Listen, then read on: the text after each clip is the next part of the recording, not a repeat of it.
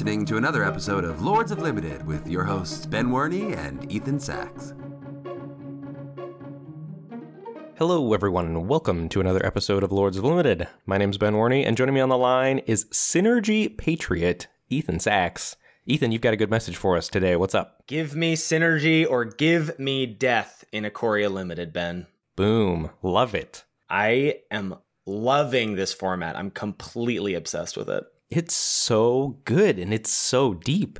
It's good, it's deep, it's really difficult and I don't feel like I've I mean maybe I've scratched the surface, but I do feel like there's still so many decks that I haven't tried out yet. I agree, and I feel like the format has shifted like 3 times already in the first week. it's absurd.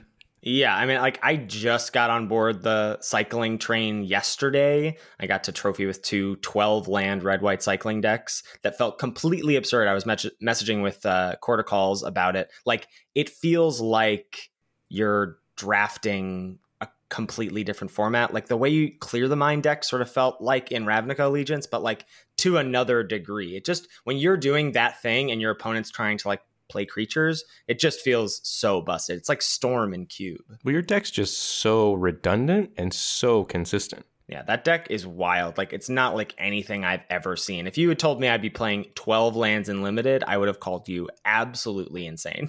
Right, that's one of the hardest things about this format too, right? Is all the normal limited heuristics sort of get thrown out the window because the power level and the power level of the synergy is just off the charts in the format. Yeah. We've got a lot to discuss today, but first up, I want to talk about another thing that's off the charts, which is our Patreon support, Ben. Boom. Patreon.com slash Lords of Limited is where folks can go to get back to the show if they so choose. Of course, the show is always going to be free. We try and give folks a little incentive to join. The base level, what everyone gets for giving back to the show, is access to the Lords of Limited Discord, which is hoppin' and poppin'. We are breaking Ikoria Limited. We are also hosting weekly FNMs. And in addition to that, we've got this pod draft coordination section of the Discord where people can just fire on demand drafts as they wish, which is really sweet. You do a little draft on a third party site, import your decks to Arena, do direct challenges. Really awesome way to stay connected and to get to grind. You can also just say, like, hey, I want to get some more reps in with this deck that I drafted. People are doing that as well. It's a really fantastic community. We recently did sort of an overhaul of how it looks, organizing the channels channels, which was received really positively. So I think it's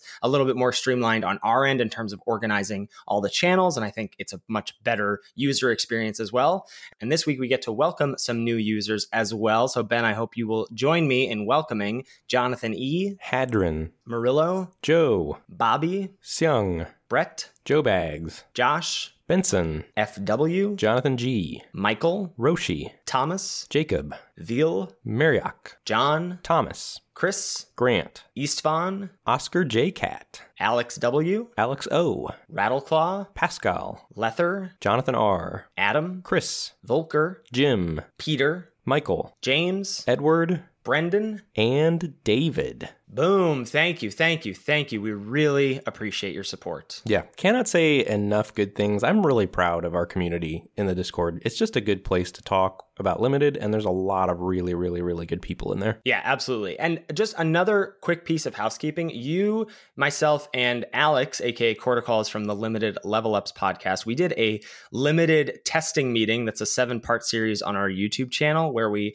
did a sort of like, you know, old school limited testing meeting style thing where we ranked all the commons and all the uncommons and then put the rares in, in the mix. And it's just a really good way to see an overarching sweep of where we're at in terms of like a pack one, pick one for the entire set. And also the YouTube channel in general. There's some drafts up there. Get on it. Like, subscribe. We actually just recently crossed 2,000 subscribers on YouTube, Ben. So thanks to everyone who has uh, been supporting us over there. That's been a blast. All right. So lots to talk about here. I think you, you and I basically did a little mini episode ourselves before recording this episode because we have so much excitement about talking about this. But one of the hardest things I've found about this format is imparting knowledge to people on stream when they're submitting you know deck techs or looking at things on twitter. I like i feel like i have an answer for hey what's the cut? What, what would you add here? What are the swaps?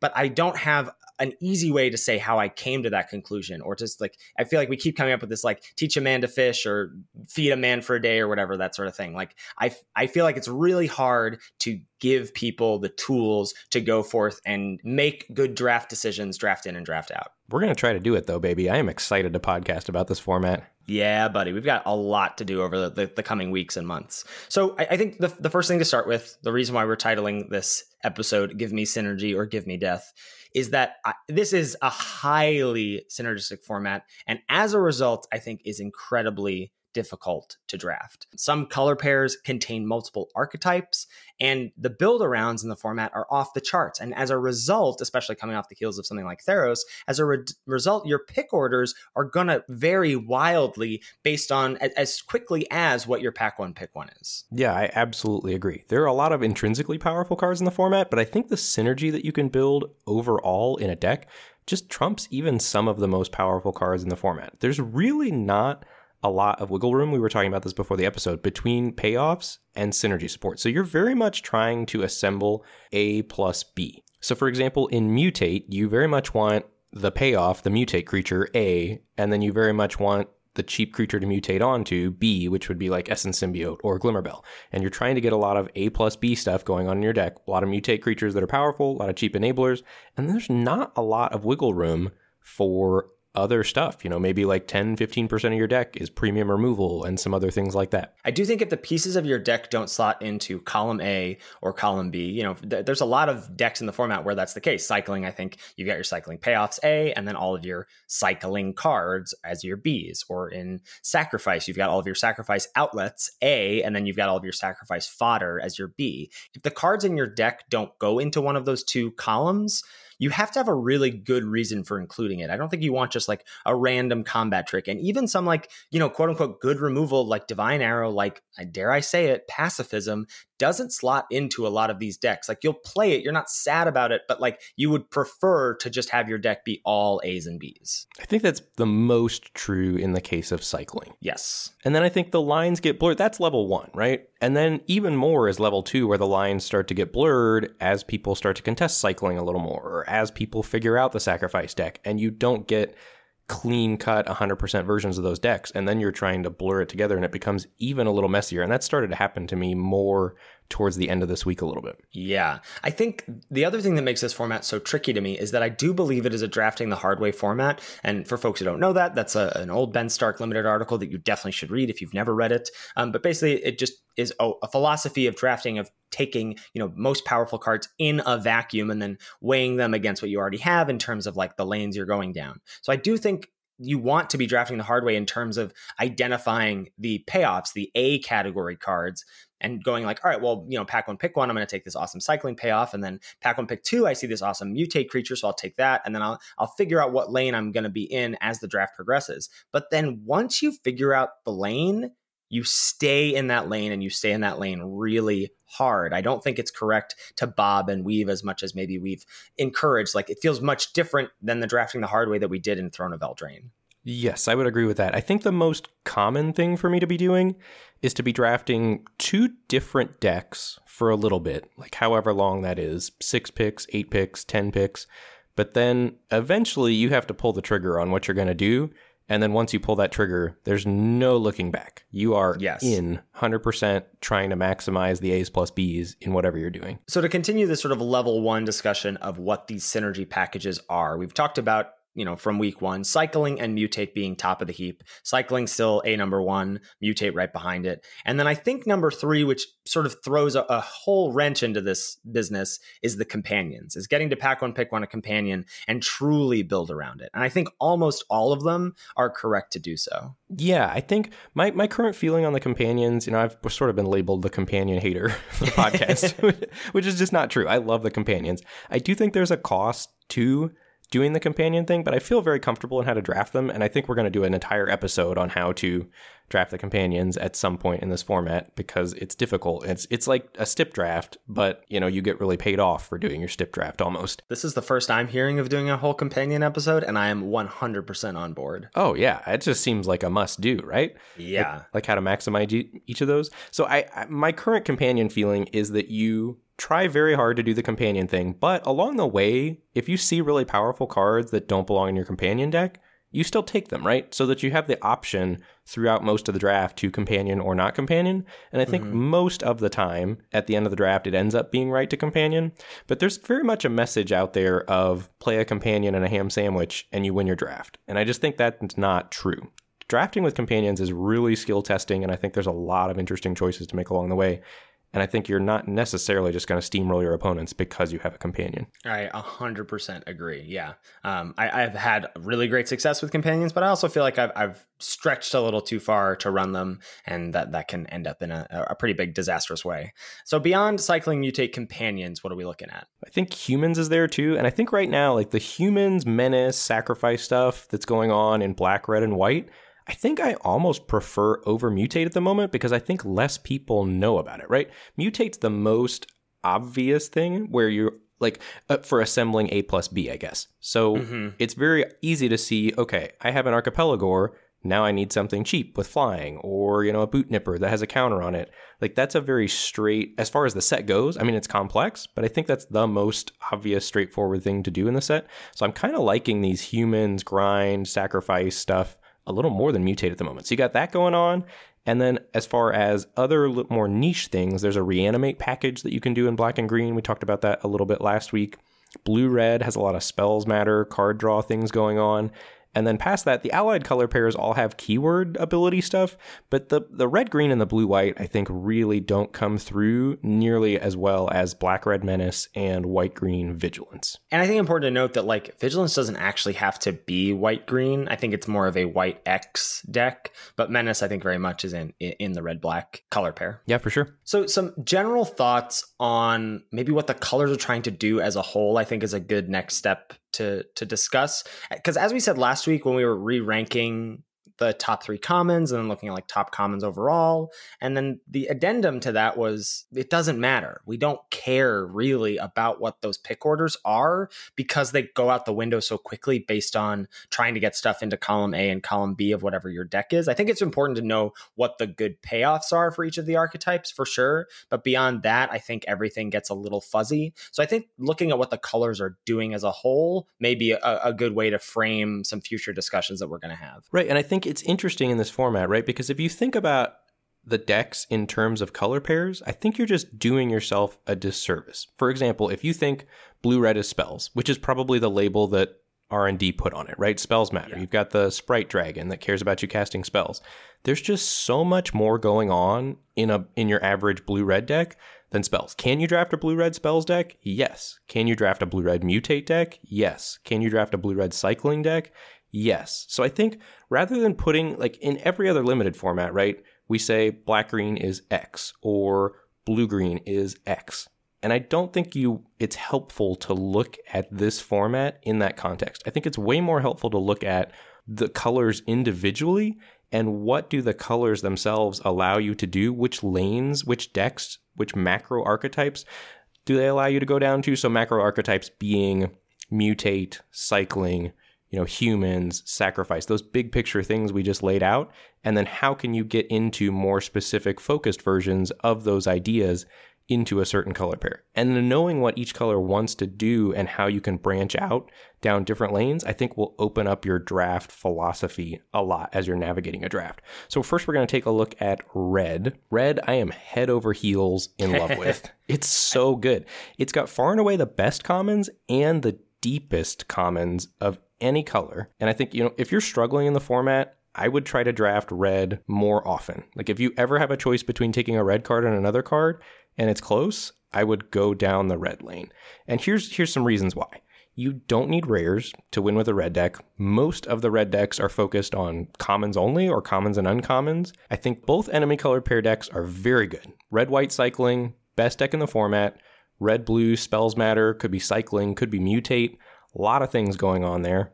Red black is the strongest allied color pair in the format by a lot. A lot, yeah. a lot, a lot, a lot. I and, second that for sure. And red green is still pretty serviceable. So there's a lot of different ways to win if you're drafting red. The other thing that's really sweet about red, we were talking about this before the show, is that the commons are all very flexible and go well in almost every red archetype. So if you're thinking the best red commons, Fire Prophecy, Drannith Stinger, Prickly Marmoset, Rumbling Rockslide, you play those four cards in every red deck, and they're good cards in your deck. You don't have to be a cycling deck for Prickly Marmoset to be a good card. Prickly Marmoset's also great to mutate onto. It's got first strike. Drannith Stinger's great in the human sacrifice fodder deck because you can cycle it away when you don't want it.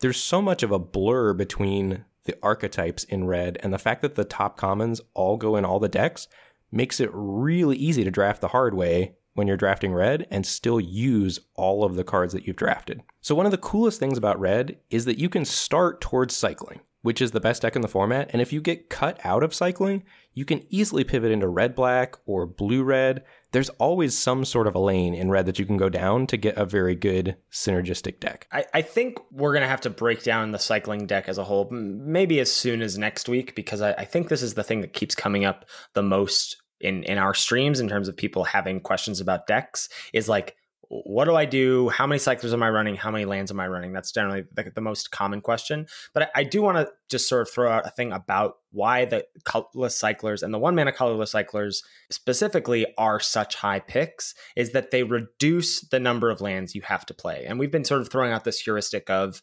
hey, like every three one mana cyclers that you have, you can drop a land from your deck. And then I think there's some other, you know, messiness beyond that to figure out exactly how many lands you want to run. But you don't have to be all in on cycling to want to run, you know, you run Go for Blood in your deck, a couple Go for Bloods or something like that as a one mana cycler that then 5% of the time, 10% of the time, you're going to want to cast. You're going to have a situation where you want to cast it. And having that flexibility in addition to reducing the number of lands you need to play in your deck is very powerful. Right. And they also, you know, those random go for bloods you're running, in addition to reducing your land count, they make your prickly marmosets a little bit better. Like mm-hmm. everything just gives your deck a little bump in power level once you pick those one CMC cards a little bit higher, as we were advocating for last week. Yeah, absolutely. So I think just to wrap up red, red as a color touches very well on all of the archetypes in the format. So it touches on mutate, it touches on cycling, it's got a lot of toes and feet in the human sacrifice grind deck,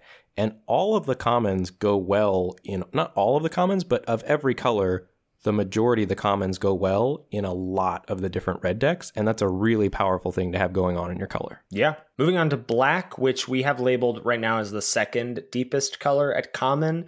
So, similarly to red, which plays well with all the other colors, I think black does so as well. Probably best of the bunch is either white black attrition or black red menace slash sacrifice.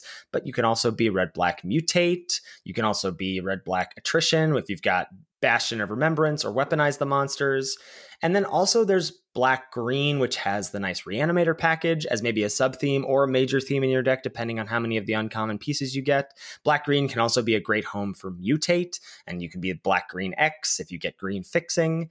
And I think black blue is not going to come together a lot. It, can be just a good control shell, but I have had the opportunity to draft the blue black flash deck, and it's very, very powerful. It doesn't come together that often. I think it's more uncommon based or rare based than uh, some of these other archetypes. But black p- plays really well with all the other colors, and that's why we have it at number two here. Yeah, it's so strong. And again, it gets to touch on all those major themes. It touches on mutate, it touches on sacrifice, it touches on cycling. Like I've had red black cycling decks where, you know, memory Memory Leak is just outstanding in a red black cycling deck because it's a very good card to cast as well. Mm-hmm. So moving on to white next. White gets a little more narrow than red or black. If you're white, you're generally hoping to be cycling first, humans secondarily, I think. And that's really what white does best. So Getting into cycling variants in the format feels fairly easy to me still at this point, which is just absurd. It should be way more contested than it is, but if you're taking those 1 CMC cards highly, I think you still can get into that deck a lot. It's such an easy deck to get into because it, it needs no rares and it almost needs no uncommons. Like, you get one Valiant Rescuer or one Zenith Flare, and the rest of the stuff works itself out. You, get Drannith Stinger, you get Prickly Marmoset, you get Snare Tactician. Like it, just has all the pieces at common. That's why it's so easy to get into all the time. Right. And white also does get a touch on mutate, but it's much less good at mutating than it is at doing those other things. So I would say white's priorities are cycle first if you can, humans next if you can't, and then mutate. You know, there's some rares and uncommons that lead you down that path a little bit. um, but it's much less flexible as far as a color about what it wants to do and what lanes it can go down than black or red.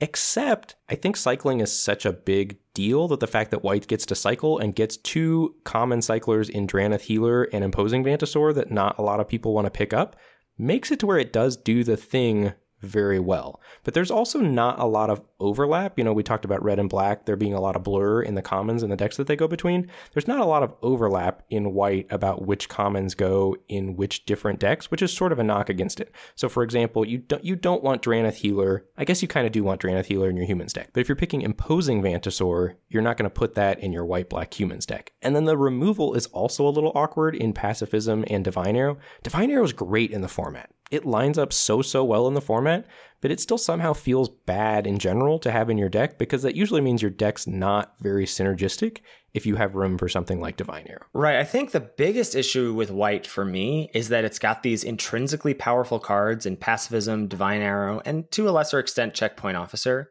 that just don't have good homes in the format. And I, I feel like this is a statement we're going to get some pushback on. I was trying to explain on stream yesterday why I thought pacifism wasn't really good in the format. And that's not to say I think pacifism is bad or unplayable. It's just, you know, I came in on it being the best common in the in white, and I think it's not even in the top three for me really right now because it doesn't slot into the category A or B thing and it's not good against the two best decks being cycling and mutate. Yeah, makes sense to me. So moving on to blue, blue is probably the most versatile color, but also the least flexible color as far as being able to do a little bit of everything in the format. So it's got cards, you know, it feels like white often gets this identity of like there are half the cards that are white aggro cards and half the cards that are white control cards, and you don't want either in the same deck.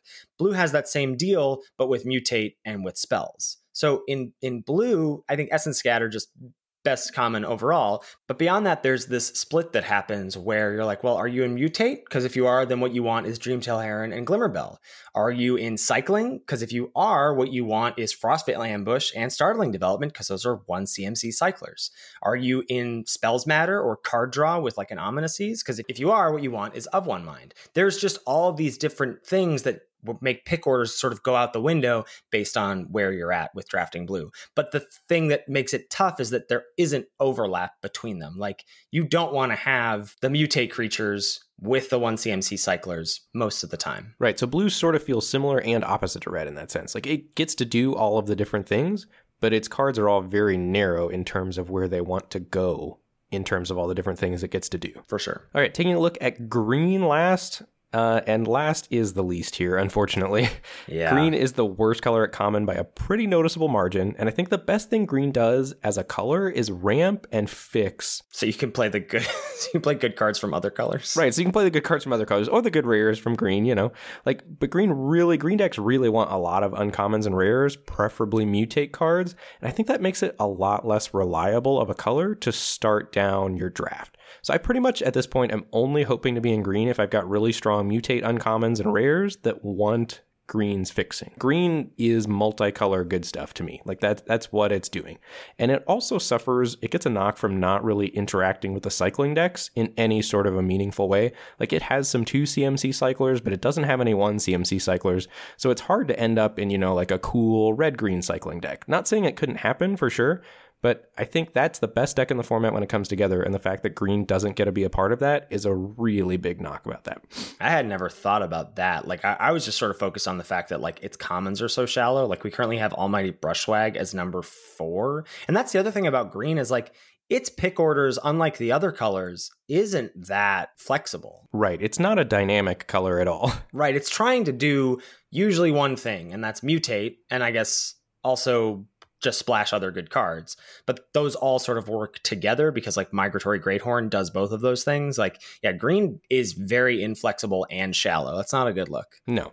And so I think the, the one unique thing that green does really get to do is that it gets to splash the black reanimate spells or go whole hog on the reanimate plan. But I think even better than being black green reanimate is being a green based multicolored deck that has a reanimate package in it. So I think that's another sweet thing that green gets to do. But by and large, not great stuff going on in green. No, I, I would say so. So I, I think that's going to bring us to maybe taking a look at flexible pick orders or just looking at all the commons in in black I, I, I, threw out here as as a color that i think would be interesting to just show how we're thinking about pick orders or how we're thinking about commons in context. I think we threw that out as an episode for theros beyond death and got really good feedback for it and that may be a staple of ours moving forward. This definitely being a format where i think it's going to be worthwhile to do pretty soon. So looking at the top black common here blood curdle is still your a number one and the pick over everything. I mean, at, at, common at least. I agree. And I think deadweight is second, but only on raw power level. Once you're in a lane, you take synergy pieces over deadweight at various times for sure.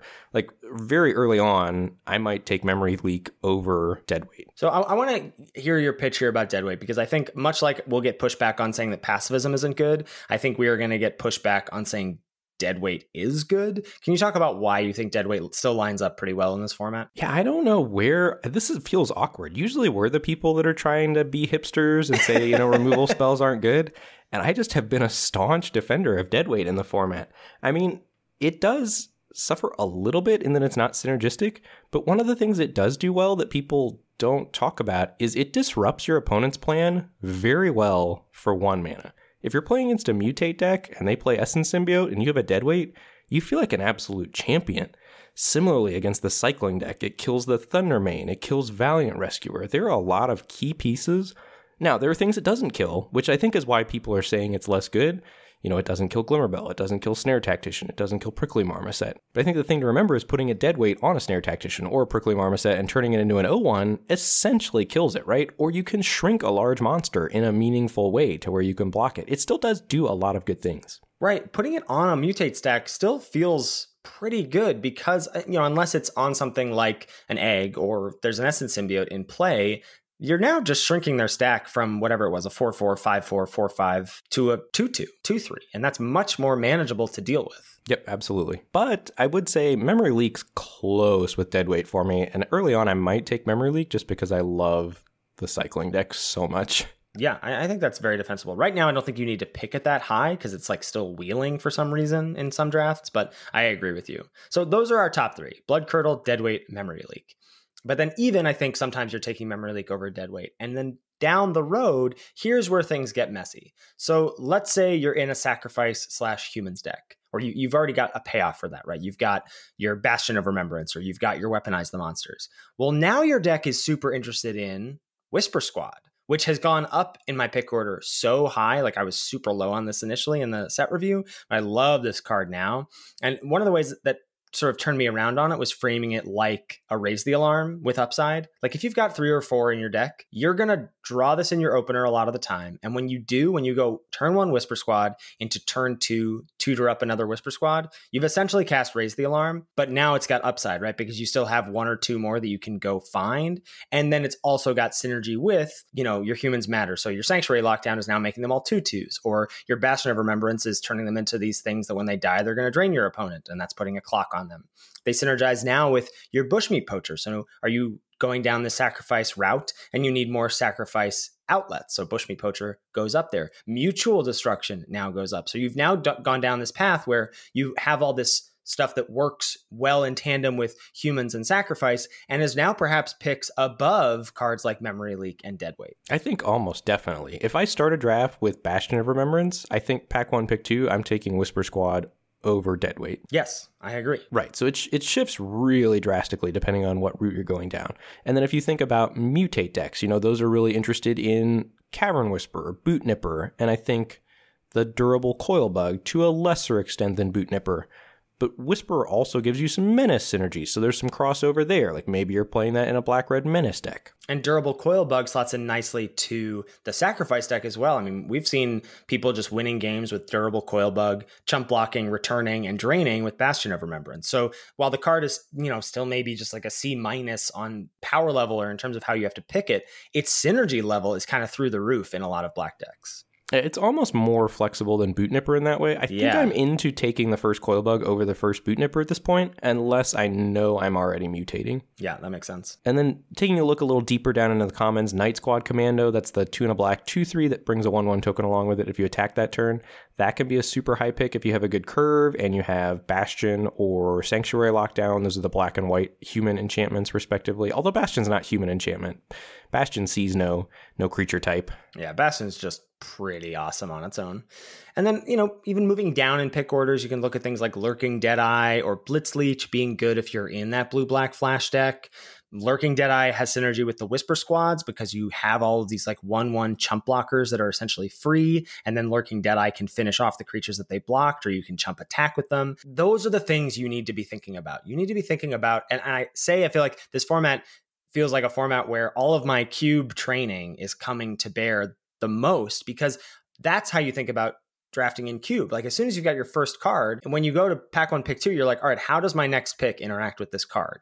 And that's what you need to be thinking about in this format. You need to be thinking like, oh, lurking Deadeye goes pretty well with Whisper Squads, or the more instant speed stuff I have, the better lurking Deadeye gets because it gives me options to go, hey, I can essence scatter something, I can capture sphere something, I can finish something off with a lurking dead eye. That's the sort of thing you need to be thinking about as you draft this format. Or even something, you know, Night Squad Commando is really far down Black's common power rankings. Mm-hmm. If you're in a sacrifice deck and you need cards to sacrifice, you're taking that over Deadweight. You might even take it over Blood Curdle, depending on what state your deck's in if you got sanctuary lockdown, I could definitely see it. Like the things that bring along two bodies, it's just like here's two bodies that are both getting pumped by the lockdown that I can also use to tap down one of your things. That's big game. Right, but you also and then you also have to make sure you have the curve to support the Night Squad commando. There's just a lot of things going on that influence your pick orders.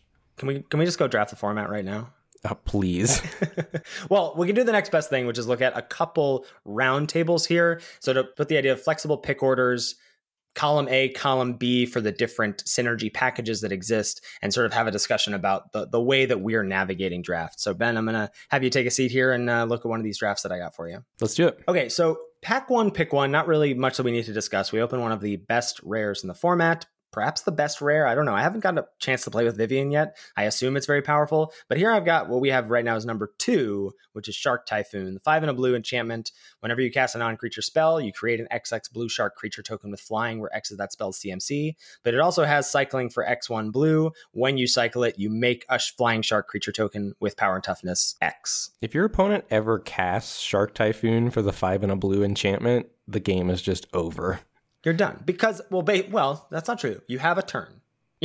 you have that turn while they tapped out for Shark Typhoon. But yeah, assuming to, to your dis- opponent to disenchanted, to disenchant it or to kill them. But if they untap with it, you're done. Yeah, and and it's so busted on the cycling mode that you know if they cast it as the enchantment that lots of flying sharks are coming your way. Right. Yeah, because usually it's like you cycle it, you make a 4 4, you ambush something in combat, and you draw a card. It's insane. So snapped that up here. And then now is where things start to get interesting in pack one, pick two. So, pack one, pick two, following cards as options. Three of the best commons available to you Ram Through, the green punch spell, Fire Prophecy, the one in a red deal three, and then you can bottom a card from your hand to draw a card.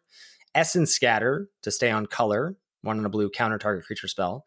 And then at uncommon, we've got another powerful blue card in Pouncing Shore Shark, four in a blue, four three flash, mutate for three in a blue, and when the creature mutates, you can return target creature and opponent controls to its owner's hand. Yeah, interesting choice here. So we've got two great blue follow-ups to Shark Typhoon. I think the most powerful card in the pack is Fire Prophecy, but I think Shark Typhoon is good enough that I really want to take a blue card here to go along with it. I really want to be blue, if at all possible, for the Shark Typhoon. And it's splashable, so we don't need to hang on for dear life, but I think Scatter and Shore Shark are close enough to Fire Prophecy that we should take one of them here. Mm-hmm. For me, I think I have Shore Shark ahead of Essence Scatter in my pick order, so I think I would land on the Shore Shark here. I as well have Shore Shark ahead of Essence Scatter in my pick order. My thought here was that Essence Scatter played better with Shark Typhoon like on the battlefield and also in terms of like well the more instant speed or the more non-creature spells i pick up the better the typhoon gets. And if the more those cards are at instant speed the more like synergistic my deck is. But i could definitely see that being an incorrect pick. But i did grab essence scatter here. Yeah it's very close. Shore shark's instant speed also right? It's just not going to trigger the shark typhoon. Mm-hmm. like my my frame of thinking is that shark typhoon's powerful enough in its own right that if i get the spells to go along with it great. But if not it's still going to be outstanding in my deck as the cycling part of the card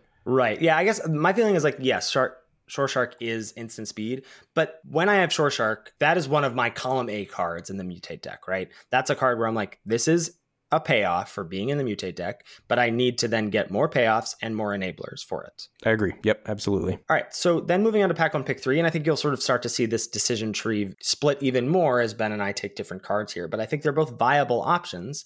Pack one, pick three, best commons being Farfinder, the colorless three mana 1 1 with Vigi, searches up a land, puts it into your hand, and Migratory Greathorn, that's the green mutator that finds a land and puts it on the battlefield tapped when it mutates. And then at uncommon, got Weaponize the Monsters, a card you and I are very high on now. Single red enchantment, pay two, sack a creature, weaponize deals two damage to any target. This is just good, right? It's just good. You have to build around it a little bit, but it's so easy to build around that you should pick it highly. You have to have creatures. Yes. Like you just can't put it in your like six creature cycling deck. Right. But other than that, it, like I've just been at 12 and had my opponent play that and go, "Oh, I can't win." Like there's just nothing I can do about that. So, very very powerful card. Neutralize also to go along with the blue train, one blue blue instant counter target spell with cycling 2. And finally, Auspicious Starrix, probably the best card in the pack, 4 in a green, 6 6, mutate 5 in a green. When it mutates, you exile cards from the top of your library until you exile X permanent cards, where X is the number of times the creature has mutated. You put that you put those permanent cards onto the battlefield. Yeah, this is a stacked pack here, pack one, pick three. I think I agree with you that Starrix is the best card in the pack. Neutralize goes along very well with our Shark Typhoon, so there's some consideration there for me. But I think ultimately the power level gap between Starrix and Neutralize puts me on the Starrix. Yeah, so I landed on Neutralize, perhaps trying to like meme a little bit or just like experiment a little bit, trying to see if I could draft this you know, flash deck or instant speed, draw, go deck, whatever. So I did take the counter spell here to follow up with my Essence Scatter and Shark Typhoon. But this is an interesting draft. If you look further down the line, for you, you get to go ram through into Essence Symbiote, and you've got a great start to a mutate deck. There's a Glimmerbell pack one, pick six. And for me, I take a Blood Curdle next, and then pack one, pick five, I get a Slither Wisp, which is pretty lucky, but also this rare is very niche. This is the blue, black, black 3 2 flash. Whenever you cast another spell that has flash, you draw a card and each opponent loses two life. And now I feel like I'm off to the races in terms of trying to draft blue, black, draw, go, flash but you've also got a great direction with blue green mutate. Right. And that started to diverge as early as pack one, pick two, right? The Shore Shark as an A mutator mm-hmm. made me incentivize me to pick another A mutator, Starrix, because then I've got two great payoffs, and then every enabler I get, you know, every essence symbiote I get gets that much better for my deck. Whereas you, without having any of the mutate creatures, the Starrix is a little less appealing for you, right? Because you know if you take the Starrix, you have to start going down that road of picking up the good enablers, and that's not necessarily what you want to do. Yeah, absolutely. All right, we're going to hop on over to one of my draft logs. So, would you like to take a seat? I sure would, baby. Always in this format, right? I mean, when do we ever not want to draft? But this format is especially gas. Yeah. So, pack one, pick one. You see the following cards as options Whisper Squad. If you had told me that at the start of the format, I would have told you you're crazy, but I'm all about the squad. Are you really? You're all about first picking Whisper Squad? I don't know about that. Not first picking, but I think I, I have eyes for the squad. I think that's really a good point to make that you should have eyes for you. You should be aware of when you're opening them because like if pack one pick five, you see one and that's when you want to take it, you want to know that oh if it doesn't wheel i should move off of it but then if it does you're like full steam ahead. Yeah. So that's chilling out in the pack. Not a lot of great commons here. Spell eater wolverine i think this guy is a little underrated. Two in a red for the 3-2 and gets double strike as long as there are three or more instant or sorcery cards in your graveyard. This does a great prickly marmoset impression in the cycling deck if you don't get prickly marmosets. And with all of the spells that have cycling one it's very easy to turbocharge this into a two in a red double striker. Yeah. I would throw a migratory greathorn out there in the, the common conversation as as well. Oh, I was I was getting there. I was going to give the Great Horn a nod next. All right. So yeah, Greathorn's chilling in the pack, and then Capture Sphere as well. Although Capture Sphere suffers a bit from the pacifism problem. Yes. It's very both of those cards are very good against some decks. It suffers also from the Glimmerbell problem. Yes, it also suffers from the Glimmerbell problem. Both of those cards are very good against some decks, but really bad against a lot a significant number of other decks. Yeah just leaving stuff on the battlefield in this format isn't the best. I mean, that's often the case. I feel like this format feels e- even slightly more so. Wingspan Mentors chilling in the uncommons, two and a blue for the 1 3 when ETBs put a flying counter on target non human creature you control. And you can pay two and a blue tap to put a plus one plus one counter on each creature you control with flying. This has gone up for me since our last episode. I think there is a place for these mentors, but you want a lot of creatures that intrinsically have that keyword ability before you start to care about them, I think. Mm-hmm. And then we've also got Ominous Seas, one of the best uncommons in the set. One on a blue enchantment, whenever you draw a card, put a foreshadow counter on it, and you can remove eight foreshadow counters to make yourself an 8 8 Kraken. And the card, if it wasn't good enough, also has cycling 2. And then your rare is Winota, Joiner of Forces, 2 red white for the 4 4. Whenever a non human creature you control attacks, you get to look at the top six cards of your library, put a human creature card from among them on the battlefield tapped and attacking, and that creature gains indestructible until end of turn. You put the rest on the bottom of your library in a random order. I love this pick, Ben. I love the choice between what I think is like everyone would just go, ooh, flashy mythic rare in Winota versus one of the best payoffs at uncommon in the format in Ominous Seas. And I really like taking Ominous Seas here because it gives you a clear payoff, but a card that could go in a number of archetypes. Like it can go in cycling and it can go in spells matter slash card draw. Whereas Winota is like, I guess, intrinsically powerful, but that's not what red white is trying to do. And I don't know what deck or like how to maximize that card in a way that doesn't make my deck basically worse if I don't draw Winota. Like, what if Winota was could be a companion? Then we're in a different spot because you know you're always going to draw it, but you don't know that. Right. I got a lot of flack on stream for this, but I, I do think what you said, Winota, it incentivizes you to do a weird thing that's not really what you want to do in the format for this Yeah. one card. Whereas Ominous Seas is just busted and goes in like six different decks. Yeah, it's so it's like powerful and flexible. What more could you ask for from a pack one pick one? Yep, so we snatched Ominous Seas there. Moving on to pack one, pick two. Got a lot of good cards in this pack. There's a Rumbling Rock Slide, three in a red, deals damage equal to a creature equal to the number of lands you control. I think I'm, I'm gonna I'm gonna have a little intervention here, Ben. Okay. I think you're a little too high on Rumbling Rock Slide. Whoa, no. I'm so sorry. You were you were like freaking out about the card on stream yesterday, like going late or like wheeling. It's it's fine. It's good. It does like a good impression of like get the thing dead no matter what. But it's four mana and it's sorcery speed. It's good. It does a good impression of Blood Curdle and it wheels.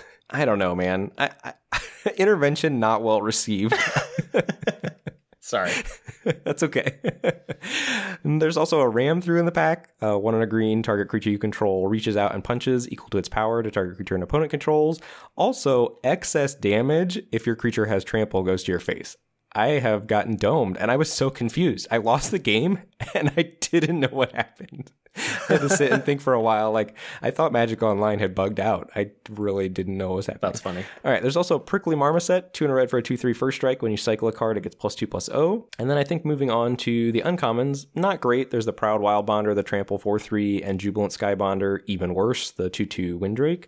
And then, ooh baby, we've got a Flourishing Fox, single white for the 1 1. When you cycle a card, you put a plus 1 plus 1 counter on Flourishing Fox, and it itself has cycling 1. Yeah, Flourishing Fox is a great follow up to Ominous Seas. I wanna I'm, I'm gonna ask you this, Ben. If Flourishing Fox isn't in the pack, do you dare take Frostveil Ambush as a one mana cycler to follow up to Ominous Seas? I would not. I would take Prickly Marmoset Because it's a payoff. because it's a payoff, and I think it's a more powerful card than Frostveil Ambush, and I think blue red cycling with an seas is great. Maybe I've swung too hard in the one CMC cycler direction. There's no such thing, baby. Because I think I would take Ambush here if Fox weren't in the pack. I think that's reasonable. All right, I'll, I'll accept reasonable. Yeah, I, I, I would not fault anyone for doing that. I just think Marmoset's really good. And again, it's it's red and it's gonna go well in any red deck. And the thing about not having Ram through in the discussion, because I think Ram through is like beyond Fox, the most powerful card in this pack. Like if it were pack one, pick one, I would probably take it if Fox weren't here. But already I'm thinking, well, Ram through and Ominous Seas don't go in the same deck. And so if I'm thinking about that, like you don't just jam Ominous Seas in your blue green mutate deck, and in your you're not gonna have a blue green spells deck. So like, what are you doing? And so I want to stay with my payoff rather than take just like the intrinsically powerful spell. I, yeah, I just realized how much I hate green when you said you would take Ram through pack one, pick one. If, if Fox weren't in the pack, I, I would slam Marmoset over Ram through pack one, pick one. That's wild to me. I, I'm, I'm not quite on the hating green train that hard. I- I'm I'm really down on green at the moment. All right, moving on to our next pick. So we've already got Ominous Season Fox, so it's going to take a lot to move us off. Moving on to pack one, pick three. There's a pacifism in the pack. One in a white, enchanted creature can't attack or block. There's an of one mind, two in a blue, draw two cards, costs single blue if you control a human and a non human. There's a Fire Prophecy, one in a red, instant, deal three to a creature, and then you can put a card from your hand on the bottom of your library to draw a card. And in the uncommons, Valiant Rescuer Baby, one white for the 3 1 when you cycle another card for the first time. Each turn, make a 1 1 white human soldier token, and it has cycling 2. Yeah, this card is absolutely busted. It's one of the best payoffs. I think the second best payoff for the red white cycling deck beyond Zenith Flare. Have it at like B plus level. And now that you've got Ominous Seas Fox, Valiant Rescuer, full steam ahead. There, there is nothing that could push me off of playing blue white cycling. I agree. Well, or I guess white white based cycling. Yeah, yeah. White based cycling. I agree. You're you're cycling at this point, and you can't get cut. I don't think. Right. You could theoretically. I mean, if everybody's trying to draft cycling, but in the current like format, even with people, I think people know how good cycling is. I it would take a lot, a lot, a lot, a lot to push me off drafting a cycling deck. The thing that's so gross about the cycling deck is that you get like what like nine top commons across all the colors because you don't care if it's memory leak or Go for Blood or frostveil ambush. You just don't care what it is because all you care about is the bottom line of text of one colorless cycling. And i think the really beautiful thing you know we're saying you can essentially force it from this point which is not something we would normally advocate but i would do that here pretty much i think with almost no exception is that you don't need a lot of payoffs because you find them. Because everything in your deck has cycling. So you're going to see your one Valiant Rescuer almost every game. Yeah, you just have to assume that either one of those things is going to be in your opener or you're going to dig t- towards it pretty quickly. Yep. All right, we're going to hop back over to one of mine here. Uh, a lot of interesting decisions here. Pack one, pick one. Again, we'll, we'll take note of Whisper Squad in the pack and a dead weight. Um, beating out both of those at common is Fire Prophecy, the red removal spell. Moving on to the uncommons, two cards I want to point out here Lore Drakkis, one blue red for the 2 3 with mutate is it is it. And whenever the creature mutates, you return target instant or sorcery card from your graveyard to your hand. Bastion of Remembrance, a card you and I are very high on right now. Two and a black for an enchantment. When it ETBs, you make a 1 1 white human soldier creature token. And whenever a creature you control dies, each opponent loses a life and you gain one life. And then Eerie Ultimatum. This is white, white, triple black, green, green for a sorcery. Return any number of permanent cards with different names from your graveyard to the battlefield. That is a deck. I have lost twice savagely to Eerie Ultimatum from my opponents. It's very powerful, but I don't think you want to pack one, pick one it. I think you want to be in base green, preferably base green black since it's triple black, but green fixes well enough that you wouldn't even have to be base black, I think. And is it like could, running a bunch of cycling creatures? Yeah, you you want to be you have the reanimate package and you also just get to trade off early. Like you know you have this card. It really is very powerful if you get the deck. I've been impressed from opponents. Okay, cool. That's good to know. Um, so for me, it's between honestly, I think I would take Fire Prophecy over Lore Drakkis. I don't know. That's really close. But I think Bastion of Remembrance stands out enough over both of those that I don't need to make that decision right now. So I would slam Bastion. Yeah, for sure. And then as a follow up to that, we have sort of the same decision, pack one, pick two of Fire Prophecy versus another Bastion of Remembrance, the rare being missing in the pack. But that card is absurd in multiples, so you're taking the second Bastion of Remembrance here. And then moving on to pack one, pick three, this is where it starts to get interesting. So another really powerful pack. Top of the heap of the commons is going to be Blood Curdle, three and a black, destroy a creature, put a menace counter on a creature you control. And then three uncommons still in the pack. Lore Drakkis, Grim Dancer, one black black for a 3 3. When it ETBs, you get to put two of the three following counters Menace, Death Touch, or Lifelink onto it. And then Chittering Harvester, five and a black for the 4 6 with Mutate, four and a black. When it mutates, each opponent sacks a creature. Yeah, this is a really tough pick. All three of those black cards are absolutely premium. So, if we think about what each of them incentivizes you to do, Chittering Harvester is a mutate payoff, right? So then you're going to need to get cheap enablers to turn it on. Black's got two pretty good ones in Boot Nipper and Durable Coil Bug. Grim Dancer is just raw power at creature. And then Blood Curdle is premium removal. I don't know what I would do here. I'm torn. I think you can make an argument for all three of the cards. I think Chittering Harvester is the most powerful in a vacuum. Mm-hmm.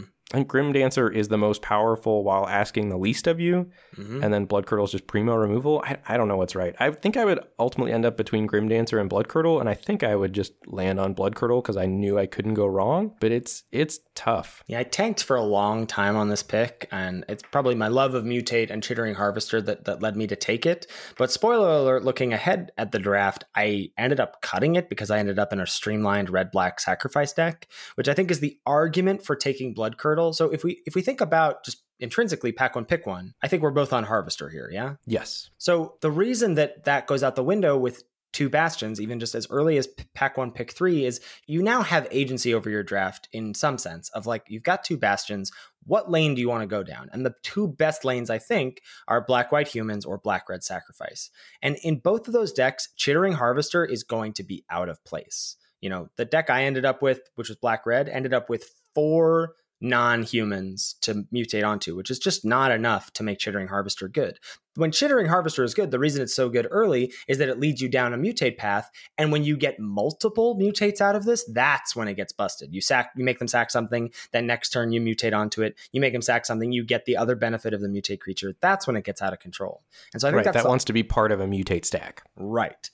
Whereas Blood Curdle asks nothing of you and is going to keep you on the well, I'm gonna try and be black white or black red with the bastions plan. Right. That's really interesting. So I think what I would recommend is while you're drafting, when you're considering if you've got a hard pick like this or, you know, you're making a pick, I would ask yourself the question, what does taking this card allow me to do? Or what does it require of my deck? So if you're asking yourself that here, I think it's easier easier to rule out Chittering Harvester as the pick, right? Because with Bastion and Harvester, you're being pulled in two different directions. Whereas you could just, I think with Double Bastion, you're almost on the same plan of I'm doing this thing come what may. Yeah. Not, not entirely, but you really want to go hard down the Bastion path. Yeah, right. It feels similar to starting off with Ominous Seas Fox and Valiant Rescuer. Yep. All right, we're going to hop back over to another one of my drafts. So if you take a seat here, pack one, pick one, you see the following cards as options. In the commons, there's really nothing that stands out except for Blood Curdle. And then moving on to the uncommons, we've got some good ones here. Lord Lore Drakkis, the one blue red 2 3 that mutates for Izzet It hybrid, and whenever it mutates, you rebuy an instant or sorcery from your graveyard to your hand. There's Boon of the Wishgiver, 4 blue blue for a sorcery, draw 4, cycling 1. There's Archipelagore, affectionately known as Archie, 5 blue blue 7 7, mutates for 5 and a blue, and whenever it mutates, you get to tap up to X target creatures, where X is the number of times that creature's mutated. Those creatures don't untap during their controller's untap step. And your rare Mythos of Nethroi, two and a black instant, destroy target non land permanent if it was a creature.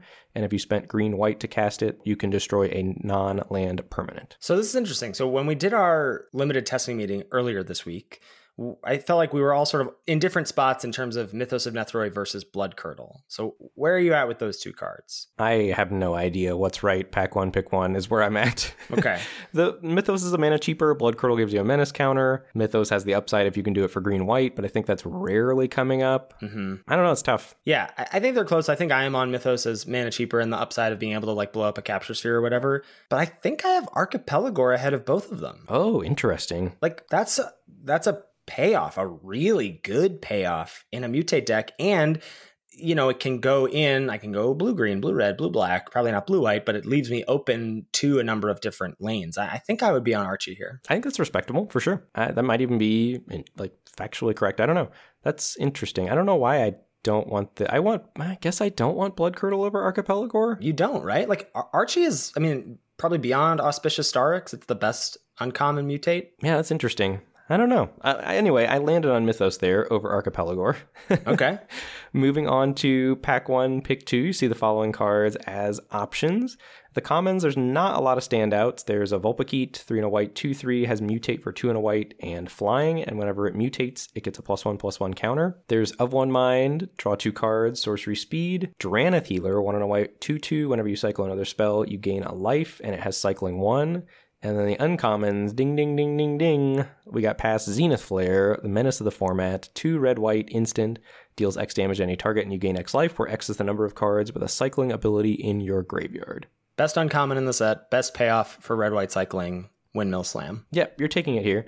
And I think, you know, probably not going in the same deck as Mythos of Nethroi. And if you had started with Archipelagore, not going in the same deck with Archipelagore, but you can draft two decks simultaneously for a while and then make a hard cut into one of those decks. And I think that's something that you could do here. Especially when they're both very strong payoffs. When they both are high column A cards, you can sort of toe the line for a few picks before you realize which of those synergy packages is more open for you. Yeah. Moving on to pack one, pick three. Again, again, fairly weak pack. Best common in the pack is Pacifism. One in a white, enchanted creature can't attack or block. No one CMC cyclers in the pack. And moving on to the uncommons, best uncommon in the pack is Blitz of the Thunder Raptor. One red instant deals X damage to target creature or planeswalker equal to the number of instants and sorcery cards in your graveyard. And that thing that was dealt damage gets exiled. Yeah. So if there's a one CMC cycler here, I think I am taking that as a follow up to Zenith Flare. I think if there's something like Glimmerbell or Dreamtail Heron in the pack, I would take that as a follow up to Archipelagore. Um, but I think Blitz of the Thunder Raptor feels like the card that lines up the most with one of your t- two previous picks, which is Zenith Flare. Yep. Moving on to pack one, pick four. See the following cards as options here. You've got a doozy of a pick here with the Archipelagore in your pile. So we've got Imposing Vantasaur as a 1 CMC cycler. That's the 5 and a white 3 6 with Vigilance. There's a Drannith Stinger, 1 and a red for a 2 2. When you cycle another card, it deals 1 damage to each opponent and has cycling 1. And then the uncommons, there's a Pollywog Symbiote, 1 in a blue 1 3. Each creature spell you cast costs 1 less to cast if it has Mutate. Whenever you cast a creature spell, if it has Mutate, draw a card, then discard a card. This feels like a litmus test for the format for you. All right, so Ethan Sachs, you've got Archipelagore. Zenith Flare, Blitz of the Thunder Raptor. Are you taking Symbiote or Drannith Stinger here? I think people are gonna not like my answer, which is I'm gonna take Symbiote because Symbiote is is column A and column B, and I I don't know. I feel like I, I would rather start off with two A's. Though I guess Drannith Stinger also is kind of column A, column B. It is. I think it is. I, I don't know. I, I don't think you can make. I don't think that, that you make a mistake here. I, except maybe you make a mistake because red white cycling is so busted and Zenith Flare is so busted that you are supposed to take Drannith Stinger. I don't know. I want to take Symbiote here. That's the deck I would want to draft, so I would take it. But Drannith Stinger with Zenith Flare is also amazing. This feels like there's some sort of saying here, like you can take the mutate, you can take the man out of mutate, but you can't take the mutate out of the man. That's right. Yeah. Even even after seeing the light with red white cycling yesterday, I still just want to symbiote an archipelagore on turn five. Yeah, I think that's totally respectable. But again, worth noting that you know you're you're you're pushing in one of those directions, and this is a turning point, right? If you have that archipelagore in your pile and you take symbiote here, you're wanting to buy us away from Zenith Flare that point forward, unless it's obvious that you're getting cut out of mutate, right? Mm-hmm. Okay, moving on to pack one, pick five again, we're maybe going in a different direction here. So there's a Drannith healer, one CMC cycler at, at, common, but then at uncommon, there's still a Bastion of Remembrance in this pack. So tune a black enchantment, when ETBs, you get that 1 1 token, and whenever a creature you control dies, you drain your opponent. Yeah, this is really interesting to me. Because I think I think Bastion of Remembrance is very powerful, but it is now putting me into a third lane. So like if I'm you, I think I take Drannith Healer. If I'm me, I think I cry and take Frostlinks. And I just feel like I, I don't know. You've already got two powerful payoffs. Do you need to go in a third direction? Maybe you do. Well, so I don't have the Archipelagore in my pile yet. Right. So I, am feeling out then. I took Bastion of Remembrance here, and I think I'm trying to toe the line between cycling and sacrifice. Because Drannith Stinger also goes very well with the Bastion. I have the Mythos you know what I mean? Oh, you already have Mythos, yeah. So Bastion's a, a, much easier pick. A much easier pick for me. I don't think it's the pick for you because then you, you've got your your feet in too many kitchens. You've got too many chefs in too many different kitchens. Which I think is also an interesting thing to think about. That like because I take Archipelagore first, I think that sort of rules out Bastion of Remembrance for me. Yeah, well, especially after dipping your toe down the Zenith Flare route, right? Right. You've got two insanely powerful lanes to go down. You don't need a third at that point. That's what I think. Yeah. Though it could be wrong because Bastion fifth could be a signal that that's the lane I should be in. So I can I could still see that being the correct pick. Like I'm not missing out. Like not taking Frostlinks is not missing out on much. Yeah, that's fair for sure. This format is so awesome. This format is so awesome. So hopefully that gives you some tools for framing how you want to think about the format. I would highly encourage you to think about colors in terms of what they do well and what they enable you to do. Think about trying to assemble A plus B stuff in the draft and think about what your previous draft picks incentivize you to do, much more so than thinking about archetypes. Like, I, I think red white is cycling. I think that's a true archetype for the format. Mm-hmm. But past that, it really is the Wild West out there. Yeah. And you really need to think about, as soon as pack one, pick two, about, as, as Ben is saying, like, where do things line up in terms of a category, B category as, as payoffs and enablers, but also how is the card you're about to take going to play with the cards you already have. Yep, for sure. All right, that's a great place to wrap us up there. Gives you a lot of things to chew on, and I think I, I cannot wait to dive into more episodes for this format. Yeah. And I think if you've got things that you're really struggling with or things that you think would be cool ideas for future episodes for this format in particular, reach out to us. Absolutely. Thank you, as always, to Salty Pretzels for our intro and outro music. Make sure you give it a listen. Come check us out on Twitch and Twitter. I'm at twitch.tv slash Lord Tupperware. Ben is at twitch.tv slash Mr. Metronome. We've been streaming pretty often. There's been a good tag team of you want the day shift, you come hang out with me. You want the night shift, you come hang out with Ben, or just stay the whole day. You know, I think we've uh, we've been crushing it there. We've also got uh, our YouTube channel as well with more content there. YouTube.com slash Lords of Limited. Check us out on Twitter under our same usernames, and you can tweet at the podcast at Lords of Limited. If you've got any feedback about the show or any questions, shoot us an email at lordsoflimited at gmail.com. Thanks so much for listening, and we'll catch you next week for another episode of Lords of Limited. Thanks, everybody. See you later.